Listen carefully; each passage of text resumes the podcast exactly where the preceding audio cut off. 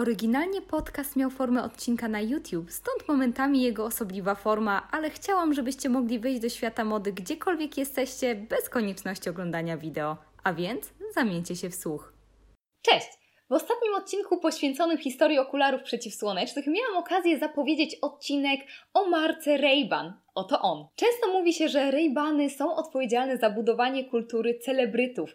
Osoba, która nosi ciemne okulary, chce się ukryć, ale na pewno nie chce pozostać niezauważona. Choć zakrywa zwierciadła duszy, bardzo wiele mówi swoimi okularami, jeśli chodzi o swój styl i stosunek do świata. Ale co wspólnego z Ray-Banami mają piloci i generał MacArthur? O tym już za chwilę.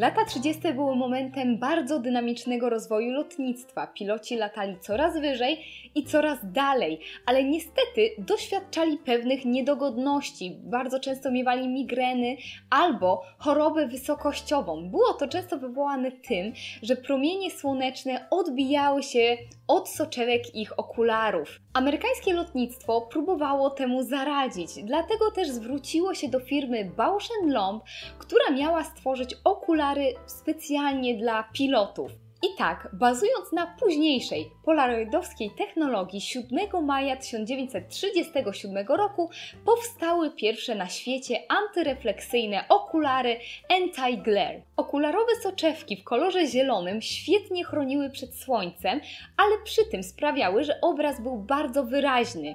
Co więcej, warto zwrócić uwagę tutaj na ten charakterystyczny kształt takiego odwróconego trójkąta, który zasłaniał po prostu większą powierzchnię twarzy, a więc był jeszcze bardziej praktyczny dla pilotów. W wielu reklamach firmy Bausch Lomb pojawiało się hasło mówiące o tym, że one faktycznie blokują te promienie słoneczne, a więc z angielskiego banish rays. I tak, Rok później, a więc w roku 1938, w skrócie właśnie od tych właściwości, okulary zaczęto nazywać Ray-Ban, a co więcej, oprawki stały się metalowe. Ze względu na swoje przeznaczenie, ten model nazwano Aviator i stał się on stałym elementem wyposażenia amerykańskich sił powietrznych. Niedługo później wprowadzono cieniowane, lustrzane soczewki, które dawały jeszcze większą precyzję pilotom, ponieważ z jeszcze większą łatwością mogli oni odczytywać ikony na panelu sterowania. A co więcej, jeśli chodzi o reklamy, zaczęto również wspominać tam inne służby wojskowe,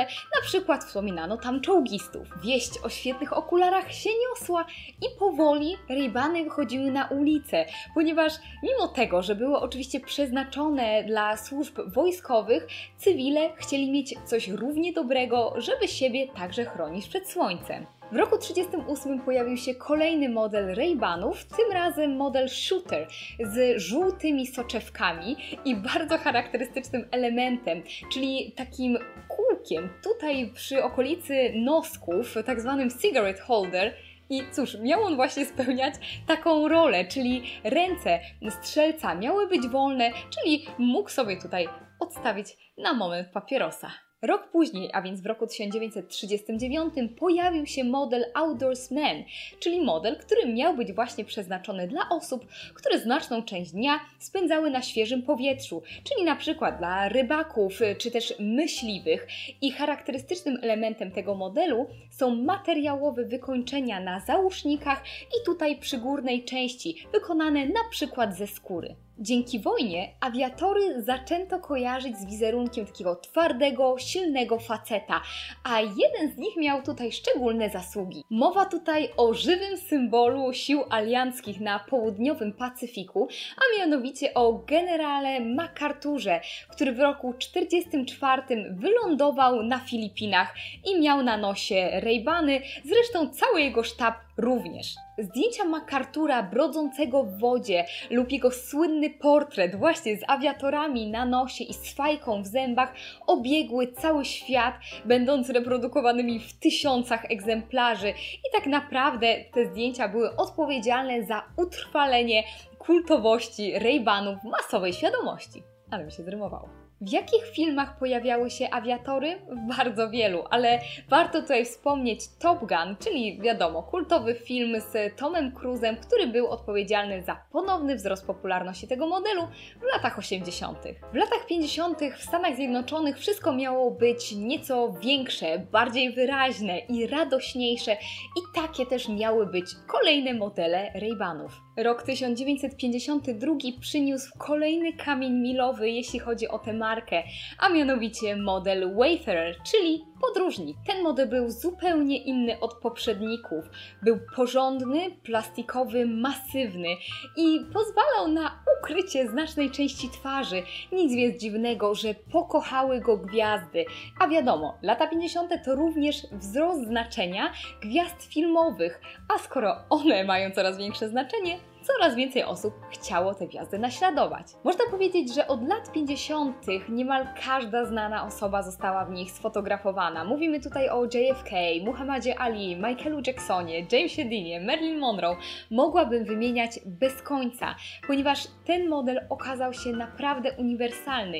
I tutaj ciekawostka, był to jeden z pierwszych produktów, który był masowo produkowany i był unisex. Wayfarer był obecny w setkach filmów. Wystarczy tutaj tylko wspomnieć American Psycho, Rezerwowe Psy, czy też Blues Brothers i ten ostatni film był odpowiedzialny za renesans popularności tego modelu. Gdzie należy upatrywać sekretu popularności modelu z 52 roku?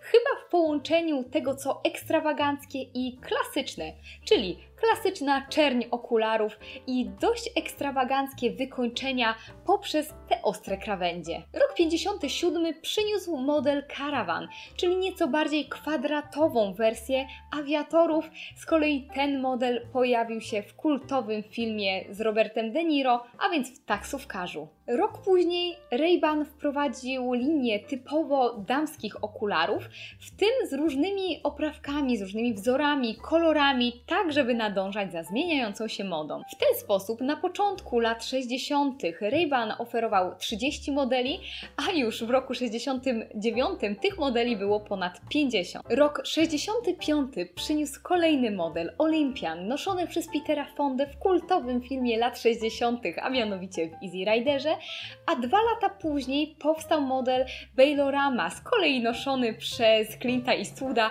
w filmie Brudny Harry. W międzyczasie Bob Dylan nie ruszał się nigdzie bez swoich Wayfarerów, robiąc z nich gwiazdę kontrkultury i perełkę, jeśli chodzi o artystyczną bohemę. I tak w latach 60. uznano firmę Ray-Ban za wiodącego producenta okularów przeciwsłonecznych. Przez kolejne dekady Ray-Ban starał się nadążać za zmieniającą się modą, tworząc następne modele okularów. I warto tutaj wspomnieć o latach 80., gdzie Wayfarer przeżywał swój renesans dzięki Michaelowi Jacksonowi, który nosił ten model na swojej trasie koncertowej Bad. Od okolic lat 60. zaczął pojawiać się kolejny charakterystyczny element, jeśli chodzi o Raybany, a więc biały napis Rayban na lewym szkle okularów. Na początku lat 90. pojawił się mój osobisty faworyt, jeśli chodzi o Raybany, a mianowicie model Clubmaster, który nawiązywał bezpośrednio do mody lat 50., czyli była tutaj ta nieco cięższa część przy linii brwi i dół lekki o nieco kwadratowym kształcie. Czy te okulary pojawiły się w filmie? Oczywiście. Były na przykład noszone przez Denzela Washingtona w filmie Malcolm X. W latach 90. zaczęły być popularne bardzo niewielkie okulary, bądź też modele okularów sportowych i kultowe Ray-Bany uznawano za nieco starodawne i no niestety sprzedaż spadała. I tutaj na ratunek w roku 99 przybyła grupa Luxotica, która postanowiła kupić firmę Ray-Ban za ponad 600 milionów dolarów. I tutaj ciekawostka. Od momentu przejęcia firmy Ray-Ban na lewej soczewce laserowo wycięte litery nieco się zmieniły. Wcześniej było to BL od firmy Bausch Lomb, teraz zobaczycie tam RB od Ray-Ban. Firma Ray-Ban uwielbia pławić się w tym swoim buntowniczym wizerunku. Na przykład widać to w świetnej kampanii reklamowej Never Hide. I być może jest to jeden z elementów, który złożył się na to, że Ray-Bany wciąż są tak popularne i wciąż goszczą na tak wielu nosach. Ray-Bany są uniwersalne. Każdy jest w stanie znaleźć dla siebie odpowiedni model. I co więcej, są jak kameleon, ponieważ ten sam model nadaje zupełnie innego charakteru noszącej je osobie. Na przykład Marilyn Monroe wydaje się niezwykle zwiewna i kobieca w modelu Wayfarer, ale kiedy nosi je James Dean, wygląda jak prawdziwy twardziel i buntownik. Jestem ciekawa, ilu z Was nosi Ray-Bany, który model jest Waszym ulubionym, lub też jakie okulary nosicie, jeśli już próbujecie chronić się przed słońcem. Koniecznie dajcie mi znać w sekcji komentarzy na dole. Każdy staram się czytać, na każdy staram się odpisywać. I już teraz zapraszam Was do subskrybowania kanału kanału, żeby zawsze być na bieżąco z nowymi filmami i obserwujcie mnie na Instagramie, tam nieco częściej daję znać, co u mnie słychać i zapraszam Was do oglądania kolejnych odcinków Flickery. Do zobaczenia!